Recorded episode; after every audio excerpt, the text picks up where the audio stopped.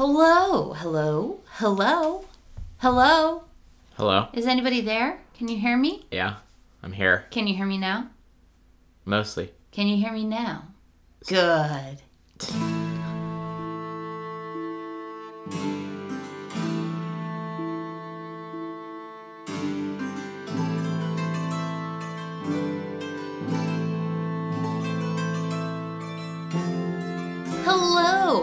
welcome to Chronically Narnia, the podcast in which my co host and I discuss the Chronicles of Narnia, chapter by chapter.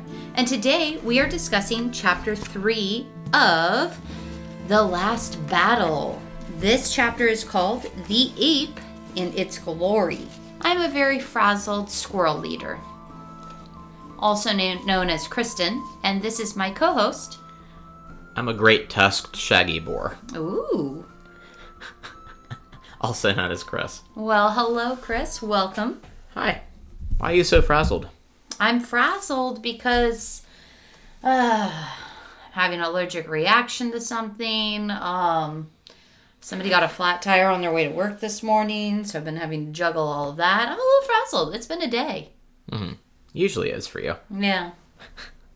Anyway, how are you? I am well. How are you? I'm good. I don't want to go into work. Yeah, I get that. But what are we doing tomorrow? Taking a taking a trip. We're having an adventure day. We are. I'm excited about that. It's pretty exciting. It is. All right, so This is how we talk to each other in real life, by the way. We're just terrible at banter. Yeah, because usually you try to make a joke and I'm just like, yeah, but why is that funny? Yeah, usually. we are bad at banter. Uh huh. Usually the only times I can make Kristen laugh are when I hurt myself or do something Hey. stupid. No. Those are just the majority of the uh-huh. times. Yep. You're my Anywho. favorite human. Appreciate You that. are my favorite. So should we talk about the book? Sure, let's talk about the book. How do we do that?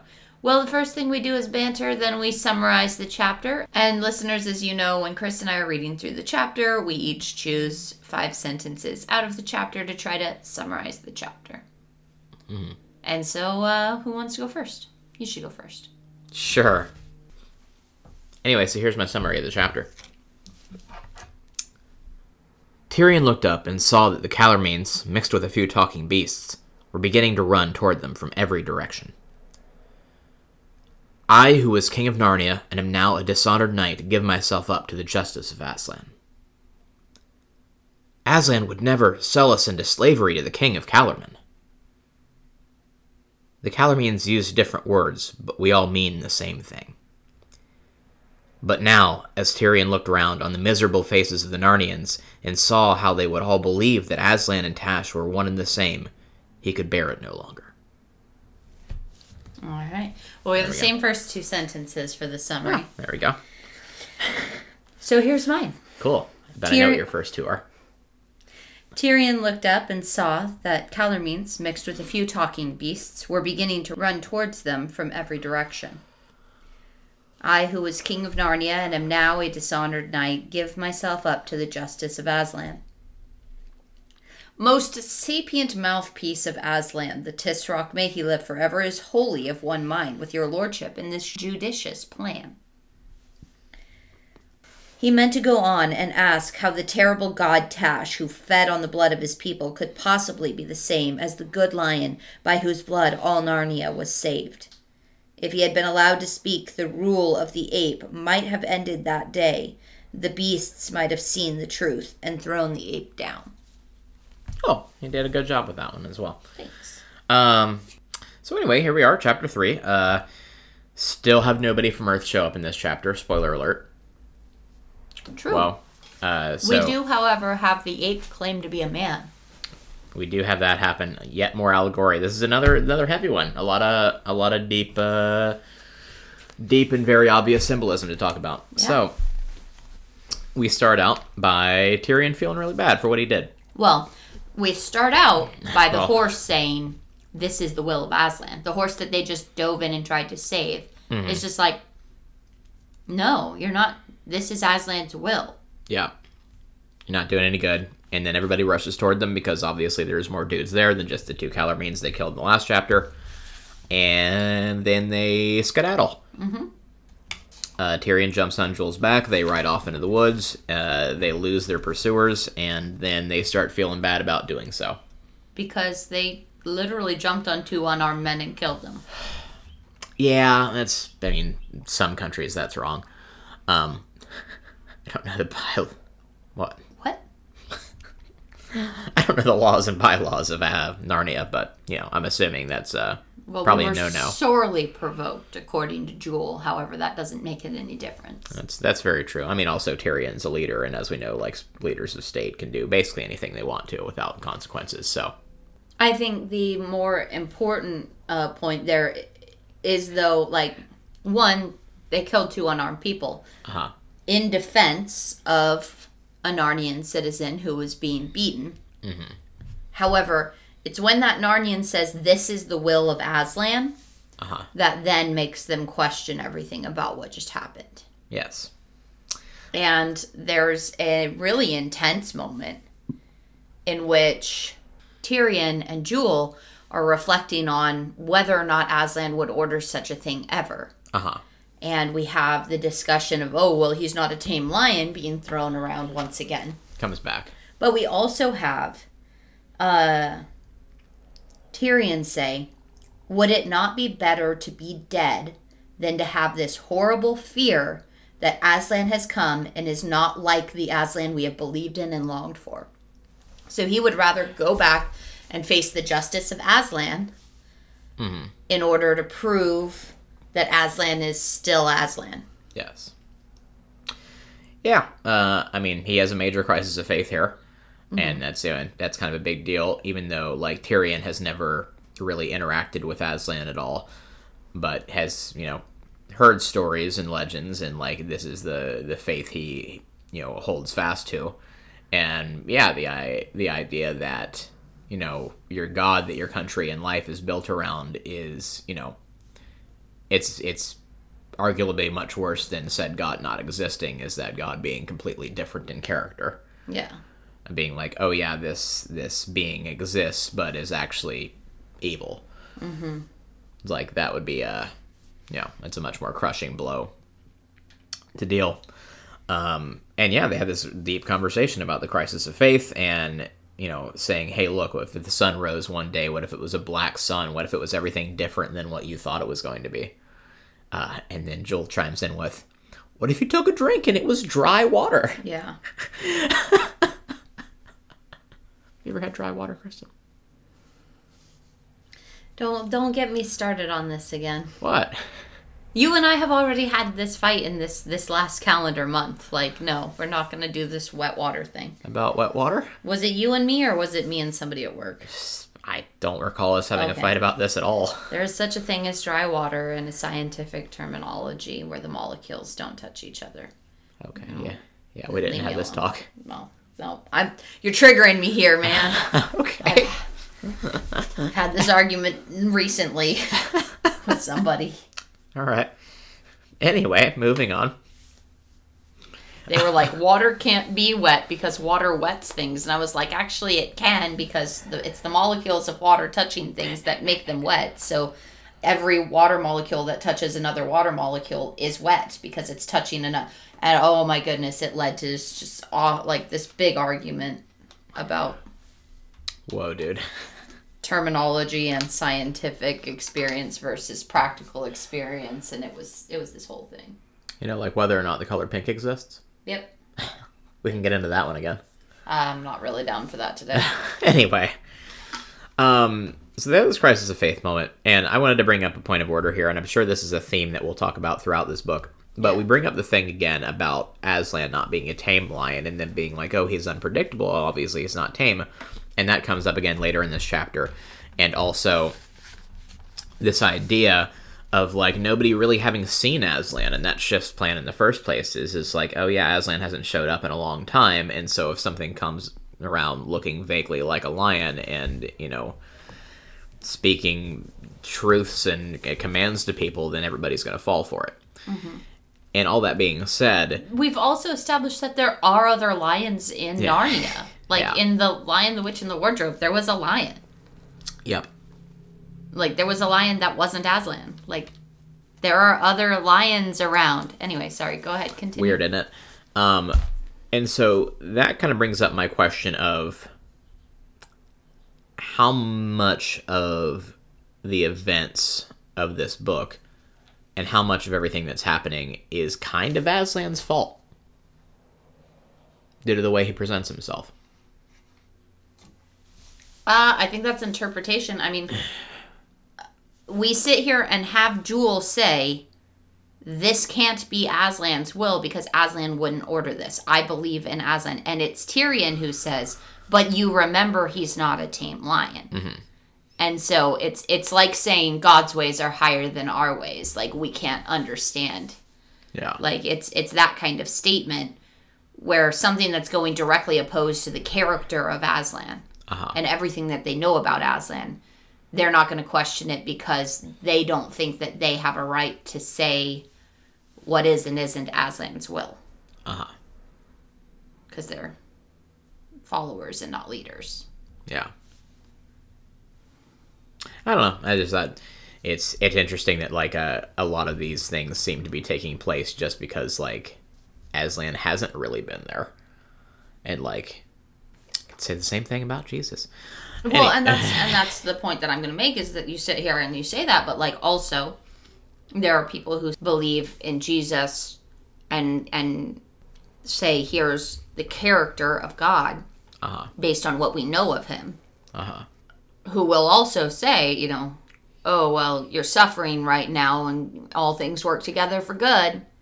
It's like God's not a tame lion. Yeah, I guess that's true. I don't know. Don't question God on this one. Yeah. It's a valid point. Mm-hmm. Glad I could bring this up to uh, to cover that base. Anyway, so now that, that argument's uh, done with, um, so they decide to take themselves back because they feel bad and like, oh, hey, maybe this is Aslan's will, maybe he's there, and we just murdered two people. We should go face judgment. And they, you know, he gets on Jewel's back. They head back. They turn themselves in to the Calormenes. Uh, they get disarmed, they get bound, and they get. Tell me about the Calormenes. Well, they come from a land down south um, that we have been to before in Horse and His Boy. Mm-hmm. Um, they're, uh, you know, kind of generally kind of. I don't know. I want to say evil people, but they're very, they're very like shrewd and very greedy and very, um, you know, they're slavers for What the most look like? part. They are, uh, they dark, they're dark skinned What do they smell like? garlic and onions. they wear turbans. Um, Except for Browns. the one, the one leader with a Yep. helmet. uh, wear turbans, brown skinned, and they smell like garlic and onions. yes, Kristen. Would you It like just- to say something here? I don't know. It's just one of those things where it's like you're trying so hard, and we'll get more into it later to make these like very specific racial statements about the Calormenes to to put them in like the Saudi Arabian peninsula or in in the Middle East somewhere. Uh-huh. Where even in the last one where we had their outfits described and their shoes curling up and stuff is this very like these kind of thousand and one nights storyland kind of place Uh huh. where you've got the Calormenes are very much r- lifted out of that, and I'm I'm sure some of that's racism, but we're also going to get into a lot more of the religious significance later in the chapter when we talk about Tash being their god, Uh huh. their god that feeds on the blood of his people, Uh huh. who demands human sacrifices Yeah. and also who they're claiming is the same as Aslan. Yeah. And then you have this direct parallel of Allah with God, Uh huh. with Tash and Aslan. Aslan. Aslan. Ooh, that's a new one. we finally found a new way to pronounce it. Where we have Tash being this kind of figure that has this direct correlation within the monotheistic religions of Tosh being Allah. Yeah. And then we have Aslan being Jesus. Uh-huh. And we have this idea that, like, oh no, they're the same. God is God, and this is just, you know. Wait, are these fantasy Muslims? These are fantasy Muslims Is that- in is that Narnia, what's happening here? and that's that's what's happening here. I have And no so- idea. We have there is so much going on there though, like, and I don't know where the world stood in the religious history at this time point when the book was written and published mm-hmm. With conflict between Christians and Muslims. Uh-huh. Because this was 1950 what? Like A number. What to say? 56. There we go. because like historically in context with like potential conflicts between Judaism, Christianity and Islam all of which I mean there's there's different perspectives. There are Christians who say Allah is not God and there are Christians who say yes, Allah is God. There's lots of different arguments there. Uh huh. It seems very obvious that Lewis does not think that. Anyway, this book was published in 1956 the state of Israel was founded in 1948. So this is eight years after the kind of founding of Israel, and there's obviously lots of conflict going on in Palestine between Jews and Muslims. Mm-hmm. Yes. So there's obviously a lot of contextual stuff that we don't have. Like this is eight years after the found, like the establishing of the state of Israel. There's obviously in Palestine. There's obviously lots of conflict going on there. But how much is that playing out on the world scale at this point, post World War II? And how much is it directly impacting Lewis in a way that he would feel inclined to write about it? I don't know. But we very much have this kind of idea that the Calormenes are Muslims Yes.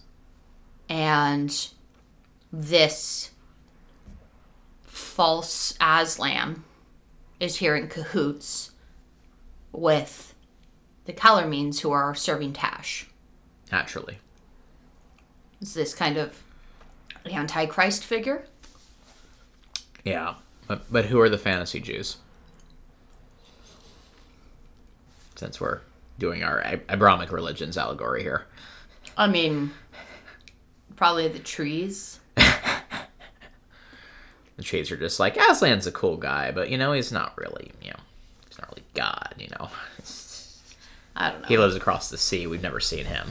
Uh, maybe it, maybe the dwarves, the dwarves, the dark, the black dwarves that were like that. Nah, Aslan doesn't. Aslan's not real.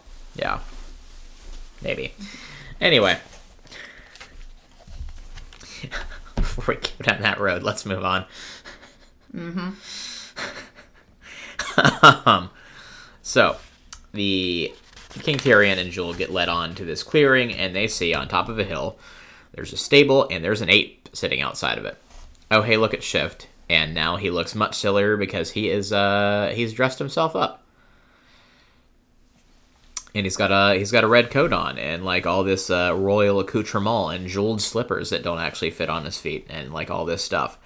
Well, because as you know, like, apes apes' feet look like shoe like hands. yeah, they do. Uh, and they see him there dressed up, this pi- big pile of nuts next to him that he's like munching on. Mm-hmm. And he gets addressed as they come up, and that's uh, in your summary. Mm-hmm. O Lord Shift, mouthpiece of Aslan. Yeah, that's not the one from my summary. Okay, Oh sapient, ah, that one. O sapient mouthpiece of Aslan Yes. is the sentence I used. Um, but yes, mouthpiece of Aslan. Yeah. Uh, so yeah, Calormenes are uh, very much leaning into this whole thing, and they bring him before the ape. And uh, Shift goes ahead and takes uh, the king's sword, wears that, and then Around his neck, he takes the takes the belt and puts it around his neck. yep, you smirked as if you were going to say something about that. No, it Okay. just it, it's just a funny. It it it's putting this very clown image of Shift together. yes, where he's wearing a dwarf's coat and he's wearing shoes on his hand feet and he's you know got a paper crown on his head and like when they hand him a sword he pulls the belt over his neck Uh huh. like a collar. like everything everything is wrong with this image and he's not doing anything like glorious he is very skewed Yes. that's all Uh huh. It's intentional, I'm sure. yeah i mean he is a parody of a person Yeah. that's all Um, but Tirian and Jewel aren't important right now. We're going to deal with them later. Uh, he has other matters to talk about first. Uh, he calls for the head squirrel yep and talks to the head squirrel and is just like, you know what? You know what I need? More nuts. Don't have nearly enough. Need to get more of those. yep And so, i need i mean aslan requires yeah. For all the talk of, uh, you know, Shift being like this very clever ape who's, you know, capable of all these manipulations and plans, like, he screws this up twice. yep Where he says, I, oh, I mean Aslan. yeah like yeah, I, I feel like you can't introduce him as being very clever and manipulative and then be like oh he's stupid enough to misspeak that many times yeah. yeah and speaking of i don't know speaking of of stupidity here mm-hmm. i feel like i obviously lewis is trying to make a point here and this is all deep allegory but at the same time like so many of these animals are painted as being much more stupid than they ever have been in the narnia universe before Yeah. Well, they're here it's it's the difference between like belief in Aslan and knowledge of who Aslan is. And that's that's the argument that he's making here is like yeah you can believe in Aslan, but you'll be led astray by whoever says they're Aslan yeah if you don't actually truly know who Aslan is. And that's kind of the whole point of Revelation. It says like in that that story it's like, "Oh, you're going to be deceived." yeah even those even those who you know led you are going to be deceived Yes. Um, wait, is this fantasy revelation? Yes Gosh. this is we've already established that in this episode Anyway, so we have a conversation about the nuts, how there's not nearly enough. Uh, then we talk a little bit about how sad it is for the squirrels because they've already given up their winter stores and now you know they're giving up what's what's left, yeah uh, and all the squirrels are going to starve. And it's it seems here like I guess all of Shift's motivations for this entire plan are centered around food. Does seem that way yes Because that's basically all he wants is nuts and bananas and oranges, and he's create this like grand scheme to get these things. yeah he'll subjugate anybody that he has to and he'll take from anybody that he can Yeah. yeah Is this code for money? i don't know It's just uh, allegory for the people that are profiting off of uh, people's faith. maybe Um, man, if only Lewis had been around for the rise of televangelists. if only what would he have said?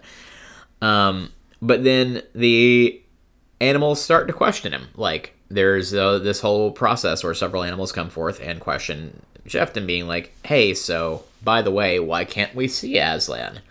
Why isn't he here? Why haven't we seen him yet? Why are you speaking for him, etc., etc." yeah Which uh, has never happened before, and we don't hear from a badger here. And I expected to hear from a badger because, as we know, badgers are have famously long memories and they don't forget things and they don't change. yeah And so it was should have it should have had a badger speak up and be like, "Yeah, no, this doesn't this doesn't jive with with who Aslan is yeah because he's never done this before."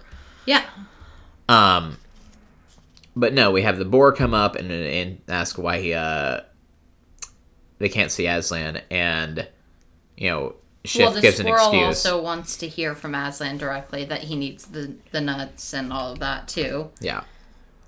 Well, he might he might show up tonight. Like if It's more than you deserve, though. Yeah. Um, he's been too soft for too long. You know, it's up to me to, to look everybody into shape. Uh, and, but then he he goes on this little tangent about how you know, by the way, not an ape. Shift. It's not an ape. He might look like one. But it's because he's a very, very, very old man, and it's because he's very, very old that he looks this way. And the fact that he's very old it makes him very wise, Yes. and that is what makes him the mouthpiece. Why Aslan will only talk to him. Yes. So he's not okay with being an ape. Yeah, He wants to be seen as a man and treated as a man. Yeah. Gives me very um what's his face from the Jungle Book. Oh, the the ruler of the monkeys. Yeah. Yeah, the ruler of the monkeys. Yeah, he has a name. Yeah. Anyway, it gives me those kind of vibes. Mm-hmm. Uh, there's even a song about it in the uh, the movie. Yeah. Shift doesn't get a song. Do you here. want me to look it up for you? Because No. I'm not gonna. I'm not. I have no, No. desire to help you with this. I'm I'm good. We'll, I got to keep moving on. Um, we're at a we're on a clock here. Anyway, uh, so then Abe continues uh, talking about all these plans that he has and being like, "Oh, hey, so everybody is going to go down and basically be slaves to Calormenes." Um, and eh, that's it's fortuitous, I guess, that Tirian showed up right when he did for you know this moment in time that Shift explains his grand plan in front of everybody. Um, where he's just like, horses, bulls, and donkeys are going to go be pack animals, you know, as they should be. You know, all the digging animals like moles and rabbits and dwarfs, which are apparently animals now. Um, mind and blown. he and he says, someone says, Aslan would never sell us into slavery. yes. And Shift winks at the Calormenes and say, "You'll be paid. You're working for wages." Yep. and they'll be paid into the storehouse of Aslan to care for everybody. Yep. Well, you won't be paid. I'll go into the storehouse of Aslan. Mm-hmm. Of course. Is, is this? I don't know. Is this some sort of commentary on like communism or something like that? I don't know. I. I, I You don't know. wanna get into that. I don't want. No. Just keep going, please. Because Um, I'm not going to talk about politics today. Okay. Anyway, uh, and he says, no, of course you'll be paid. Well, not exactly paid. It'll go into the storehouse for Aslan, and then he's gonna do stuff What With I it. just said. Yes. And then the Cas- the Calormenes are absolutely just like going right along with this and being like, yeah, yeah, yeah, cool, got it. You're the mouthpiece of Aslan. We support you and everything you say, etc., etc. And then the little sheep pipes up. Yep. Well, uh, before before the sheet pipes up, I did want to read this part where Shift says, uh, "It's all for your own good. There'll be oranges and bananas pouring in, and roads, and big cities, and schools, and offices, and whips, and muzzles, and saddles, and cages, and kettles, and prisons." Yep. And I find it interesting that all these things are listed together in the same sentence. Yep. It's like, schools. Yeah, like schools there's- is the one that stood out to me. Yeah. Roads and schools. like roads and big cities and schools and kennels and prisons and saddles and muzzles and cages. Yep. It's like Lewis is basically lumping all these things into the same category here. Mm-hmm. Uh, so is that I don't know? Is this another Lewis commentary on? Those are signs of progress, man. yeah, unlike society at large, and just being like, hey, offices and schools are are modern cages and prisons. Yeah. Yeah. Exactly. That's exactly what he thinks. Yeah. Um, and the and the this old bear says we don't want all those things. Mm-hmm. We want to be free. And Shift responds, "You don't know what freedom is." True freedom means doing what I tell you. Yeah. Which Which go go on. which you took a big old one breath hundred there. percent in line with everything that I've ever been taught about God. Yeah. Uh, I was gonna say there, there's definitely like a little stinger there where this could be kind of a dig at uh, some of how some churches operate, where you know there's a lot of churches and denominations out there that we won't name names, uh, but their whole thing is kind of like, oh yeah, well freedom is your will being perfectly in line with God's and doing exactly what God tells you. That's true freedom. Mm-hmm. And I feel like oh, this is, you know, almost too on the nose for Lewis not to be taking a dig at that, being like, true freedom means doing what I tell you. Like, Yeah.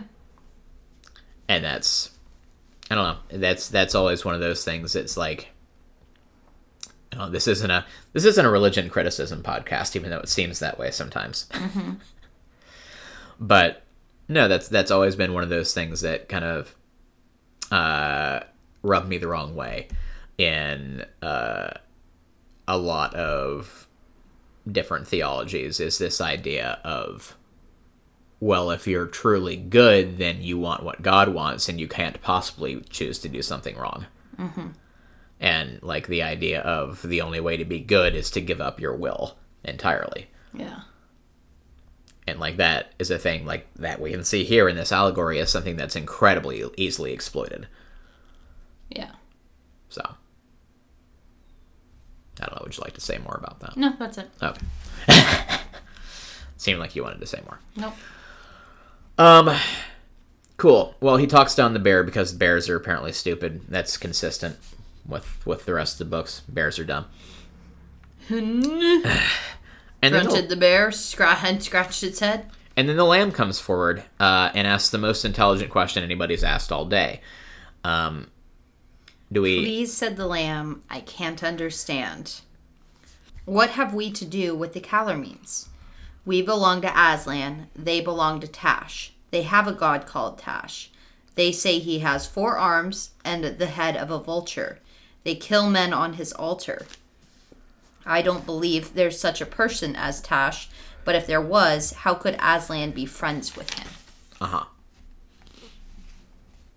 Now, do you remember some of the cover arts I showed you for this? Yes. Some of them had a big vulture headed, four armed monster on the front of them. Yeah. Hey, look, it's Tash. Maybe. Whoa. Um, Do you believe in such a person as Tash? maybe. Well, he has he has been mentioned once before, like a couple times before, like Yeah, in I mean- Horse and His Boy. Like they've referred to Tash a couple of times. Yeah, and even in this chapter, when the Calormenes come up, they say, by the will of Tash, we've caught these murderers. Yeah. Uh, aesthetically looks a lot like some of the more like uh, traditional gods from like Central and South American religions. Yeah. And like gives me very Aztec vibes of like Quetzalcoatl or something like that. Yeah. So I don't know. It's very much not like a like a direct lampooning of like depictions of Allah or anything like that. But yeah. um anyway, there's just this monstrous god that apparently like takes human sacrifices and survives in the blood of its followers and like kind of horrifying stuff. Uh, and then this lamb asks the question, and everybody's just like, "Huh, that's a good question." Yeah. Could Aslan be friends with Tash? You know, significantly asked by a lamb. Yeah. Hint, hint. Symbolic. Yeah, uh, and then Shift gets real ticked off at that and immediately shouts him down and is like, you know, silly baby, go go back to your mother, like you know nothing about these things. Um, and then says, well, obviously, you know, the Calormenes and us are, are the same. We've used the same word, the two different words for the same thing. Tash and Aslan are identical, etc., etc. Tash and Aslan are only two different names for you know who. That's why there can never be any quarrels between them. Get that into your heads, you stupid brutes. Tash is Aslan, Aslan is Tash. Yes. So, obviously, Lewis is very against the idea that Yeah. um, the the Abrahamic religions follow the same God, and he's just like, nope, obviously not. In my in my Islamic allegory here, that's a completely different thing. Yeah. No. Um, but hey, it's syncretism, and it's happening, and this is the this is the way of the future. Uh, get that into your heads. Everybody looks really sad, except In for the same way that your own dog's face can look sometimes. Yep. Because everybody has a dog. Eh, Everybody's seen a sad dog. Uh, but there's one that didn't look at all unhappy. It's a great big Tom in the prime of his life, a ginger cat. Ginger cat. Uh, let's talk about the ginger cat. Let's talk about the ginger cat. Let's do that. Um, uh, before we get into the ginger cat and finish this up, I did want to um, add in one more thing that I thought was worth talking about. You're Um, all over the place because you were just like, let's get into this ginger cat. And then all of a sudden Well, you're like, wait, never mind. I forgot to mention something earlier. Okay. Um, where in the speech where Shift is being like, "Oh yeah, by the way, not an ape, I'm a man," and this whole thing where like he's dressing up as a king and looking very silly.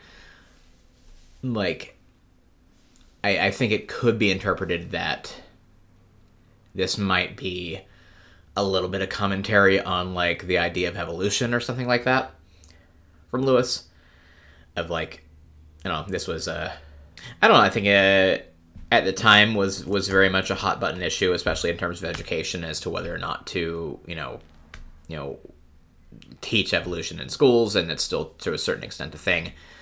Um, but thought maybe this could be Lewis saying something about it, and I looked up what, if any, of Lewis's views on evolution were, and he didn't really tend to talk about science very much except other than to make general statements of you know that are pretty much along the lines of science and religion are attempting to answer two different types of questions and one shouldn't use you know put a square peg in a round hole by trying to use science to answer questions religion is you know looking for and and so anyway i looked into what lewis's thoughts on evolution might have been and it's something he very much didn't talk at length about, but I thought this one quote was interesting from him. Just as my belief in my own immortal and irrational soul does not oblige or qualify me to hold a particular theory of the prenatal history of my embryo, so my belief that men in general have immortal and rational souls does not oblige or qualify me to hold a theory of their pre human organic history if they have one. So. So, it's basically Lewis saying it doesn't matter either way, and that his belief in the immortal soul or God or et cetera isn't predicated on you know so man you, being created. Or so all of that said, you think that this could be a statement about evolution, but it's not because Lewis didn't have a feeling about it. Yeah. So. I just thought I just thought it was something that people could talk about in this chapter. Yeah, yeah, no, it's up. absolutely something that people could read into that. Where yeah. Shift is just like, I'm a man, I'm not a monkey. Yeah. Yeah. And like is reminiscent of like the whole Scopes monkey trial thing that happened in the American South some I think 50 years before this book happened, mm. where there was a debate about teaching evolution in schools and et cetera, et cetera. But yeah. anywho, talk about ginger cat really quick. Um, so the ginger cat is the one who's not unhappy with the events here and comes forward and is asking like these very cool rational questions, uh, and says, uh, hey, so you're saying that Tash and Aslan are the same. Does your friend from Calormen say the same thing? And the Calormen's, yep, like, yep. Uh, no, he's not like, yep. The Calormen does not at all say Tash and Aslan are the same. Well, he, he, he no, he does not. He says they're neither of them is better than the other. They are they they are of equal weight. Yes. He does not say they're the same. Yeah. Um, I think that's really important. Well, the wording here is he says Aslan means neither less nor more than Tash, and then the cat says especially Aslan means no more than Tash, and the Calormen says no more at all. Yeah, which which is very much saying these are yeah. two. It is not saying like in fact it's indicating that there is still a distinction between them. Yeah, it's saying Aslan doesn't mean more or less than Tash is is not even close to saying they mean the same mm-hmm. that they are each other. Yeah. And then he asks if that answer satisfies the satisfies the cat, and he's just like, "Yep, thanks very much. I wanted to be clear. I think I'm beginning to understand." So, what's the cat's deal? I think the cat's Aslan in the same way that the cat was Aslan at the tombs with Shasta in The Horse and His Boy. And that was my first thought, but if he is, why is Aslan just sitting here listening to all this and not? Because these people clearly are accepting that Aslan would do this, therefore don't know him. Yes, but if he just shows up as Aslan and you know demonstrates his power in front of in front of everybody, that ends this entire thing right now. Yeah, same same issue with all of the Book of Revelation. same issue with every church in America that's being led by somebody monstrous. Uh huh. Same with every cult in the world. Yes, but like, if God would just show up, they believe. Sure, we believe in God. We believe in Him. If He would just show up and show Himself, they would see that what they, that they've been deceived. Yes, the difference here being like in those churches, the people are being deceived in. Like Jesus isn't physically sitting in the room, being like, "Hey, so by the way." Oh, but the Holy Spirit's there. and that was my that was my thing here is is like he if this is Aslan, he is physically sitting there. Yeah. And choosing not to do anything about this. Yeah and not like observing because it's their freedom. They're they have that choice, right?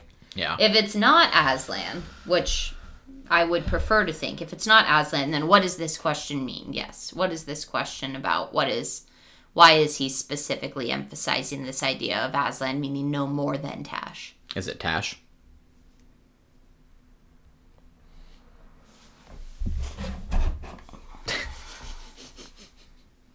I don't know. I don't know. It's got to be something. There, there's something about the cat. Yeah. I mean, I mean, we've been shown Aslan as a cat before in the Yeah. series. so it's probably Aslan. Uh, but anyway, this happens, and then Tirian decides just he cannot take this stuff anymore, uh, and can't see you know these Narnians deceived. Then he starts to go on a rant, just being like, "Ape, you're a damnable liar. You lie like an ape." He was going to go on about how terrible Tash is, and this you know they shouldn't be conflating the two, Yeah. and how you know Calormen is going to enslave everybody. But he doesn't get to, so it doesn't matter what he was going to do. It doesn't matter um, because the uh, shift immediately gets up uh, in rage and terror and is just like, nope, take him away, get him out of here. We can't listen to him. He's going to ruin this whole thing. Yeah. You know, Get him where we can't hear him and he can't hear us. Yeah. Go tie him to a tree. I'll do justice to him later. well, Aslan will. Is that one of the lines Yeah. where he miss he misspeaks? Yes. Yeah. So yeah, that's the chapter. There's a lot. There's a lot in there that you can talk about. Like I'm, we could probably spend another episode just dissecting this chapter and talking about like what the allegory could be referring to because like there's a lot of different notes that it hits. Um, but that's not the structure of the podcast. It's not. So, is there anything else you would like to say before we move on? Mm, nope. I think we're good. Cool. So, would you like to move on to our next segment? Let's do it. All right. Hey Chris, what's our next segment? Next segment is hashtag Narnia Chopped and Screwed, where in this one, um, we go back into the chapter and pick out five new sentences that are usually not the ones we summarize with and use them to tell our own story. Yep. And I'll do Cool. mine first since I did my summary second. Go for it. It's a fun little creative exercise. Excuse me, said the cat very politely, but this interests me. True, true freedom means doing what I tell you. Well, you're wrong. Well, I'm not. What do you understand of such things? Okay. It's just a little Very, argument. very open ended argument. Yep. I mean, in Your there you judgment go. on cats. Yep. That's why I wanted to go first on this section. so- Wait, I know you have issues with cats, Kristen. You no, no, the, no. The cat is the one arguing against him. Oh, okay. I thought. Oh. I was- used different voices and everything. I even used dramatic reading eye placement. When I'm that- talking as this character, I look that way. When I'm talking as that mm. character, I look that way. That, that doesn't come across in the podcast audio. yes, but it obviously doesn't come across the table to you either. You're my favorite. I'm gonna go ahead and do my rewrite now. They took the king's sword away and tied his hands behind his back. He wore what seemed to be a paper crown on his head. All that idea of us being right and the Calormenes being wrong is silly. They have a god called Tash. You won't be slaves. Ooh. Ooh. I like that. So, But my- it's also not like a news story. Well, yeah, that's, that's kind of is my, my my idea behind it was them uh, basically making Tirian into a puppet king of Narnia. Yeah.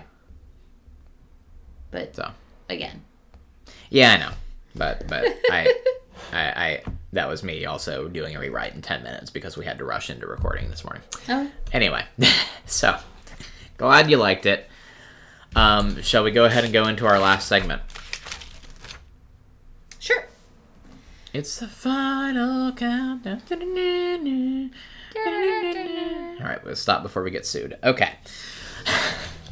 So, in our final segment, what we're doing for this book is we're doing a segment that I'm calling uh, the final battle. Because I The basically ultimate conflict. y'all, yeah, we're gonna argue about that for the entire book. It's the ultimate conflict. Yep, and the ultimate showdown of ultimate destiny. Yep. So we're doing random bracketed style uh, matchups between various characters pulled from all previous six Narnia books uh, to determine who the ultimate champion of Narnia could be in a fight.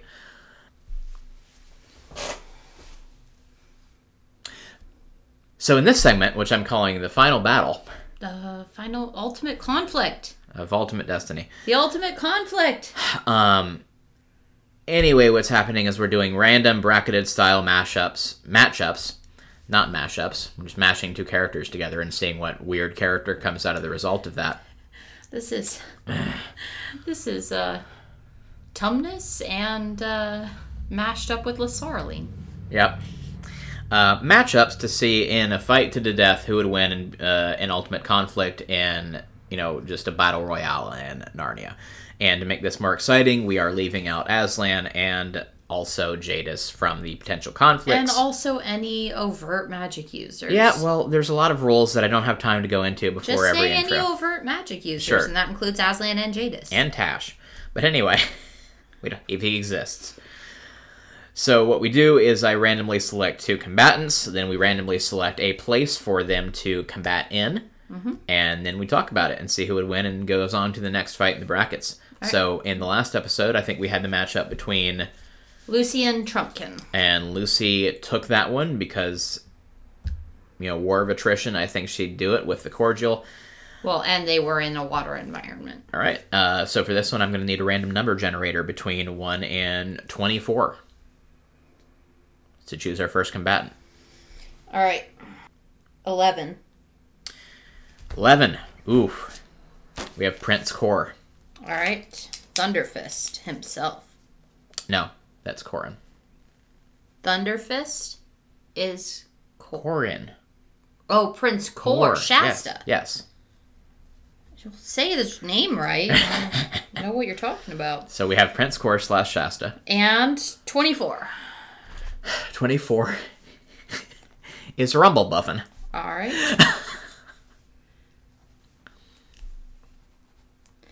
For my list purposes, can you please tell me what number Lucy and Trumpkin are?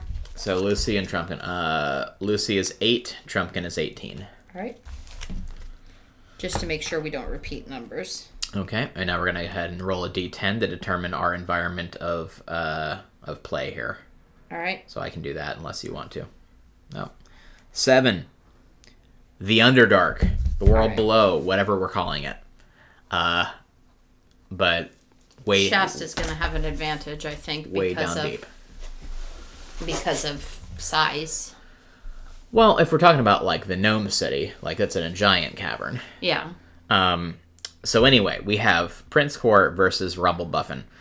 Uh, Rumblebuffin, as we know, um, you know, he's very sensitive guy. I don't know if we really see any of his combat prowess other than him just being really big.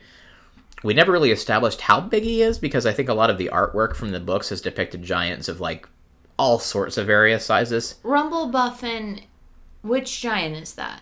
Uh, I, I believe that's the one that gets sad and like Yeah, because he's not doing a good job in combat and Yeah. not helping and doing a bad job and hurting his side. yeah, and Reepicheep comes up and comforts him. Yeah. Uh, so that's Rumblebuffin. Uh, so we're establishing that he's obviously he's not good at combat, Uh huh.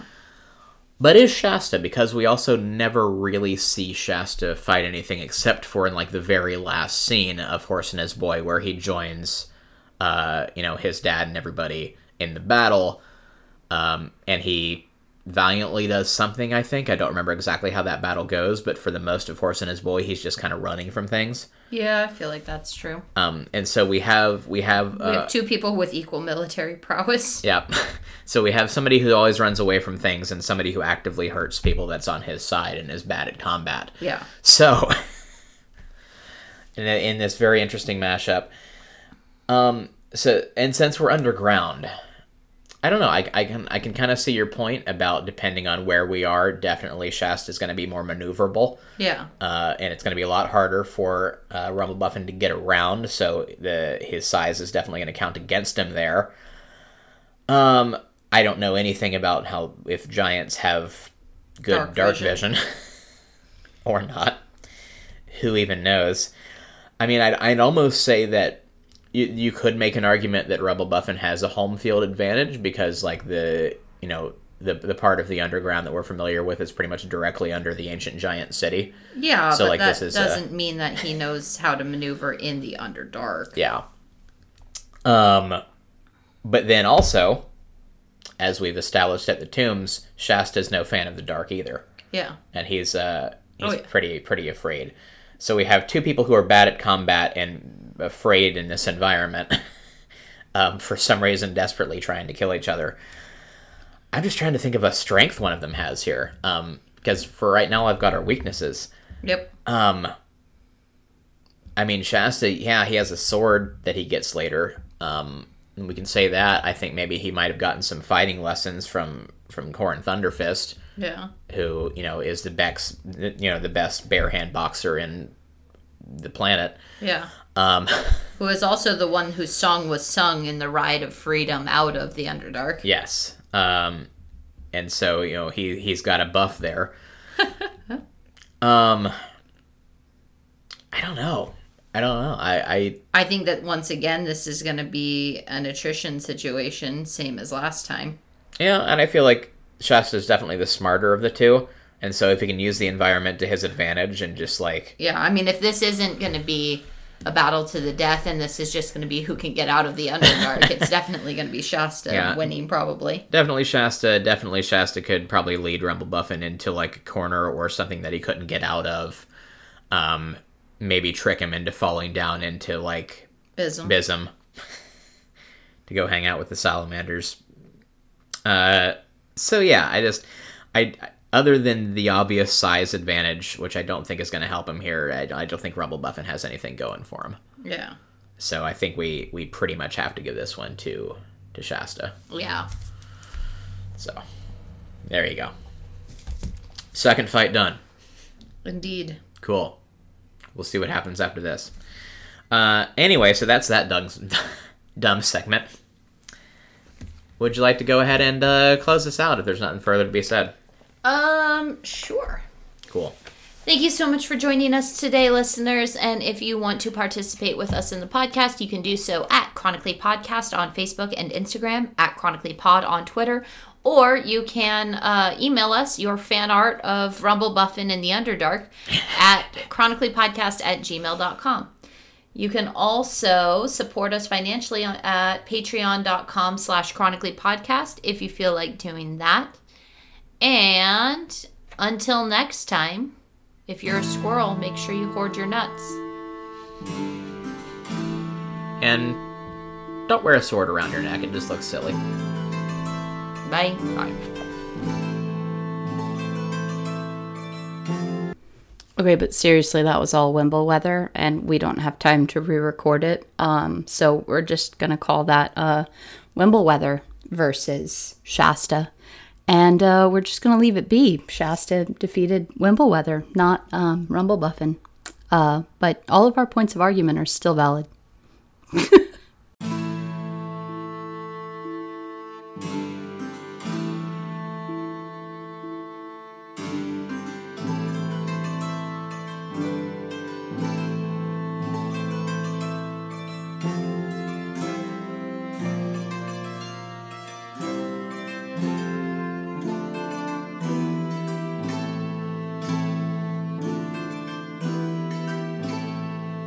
particular theory or prenatal. Oh. I'm gonna start that entire thing over. In this judicious plan. Judicious plan. Still, for the most. Oh, sorry. Went up and down the stairs really fast, I'm a little bit out of breath. What's this? The, the, the Aladdin story comes from the Thousand and One Nights, right? Yeah. So it's very like this. Anyway, we we value your feedback. We're opening up the feedback. uh huh. with Tash and Aslan. Aslan. Aslan. Ooh, that's a new one. we finally found a new way to pronounce it. More than a little lost on what you're talking about right now and how you got onto this subject. Okay. Recap. Making things clearer. He meant to go on and ask how the terrible god Tash, who fed on the blood of his people, could possibly be the same as the good lion whose blood's. As the good lion by whose blood all. Let's go ahead and do that one, whole- the whole thing again. as the good lion by whose blood all Narnia was saved. As the good lion by whose blood all Narnia was saved. As the good lion by whose blood all Narnia was saved.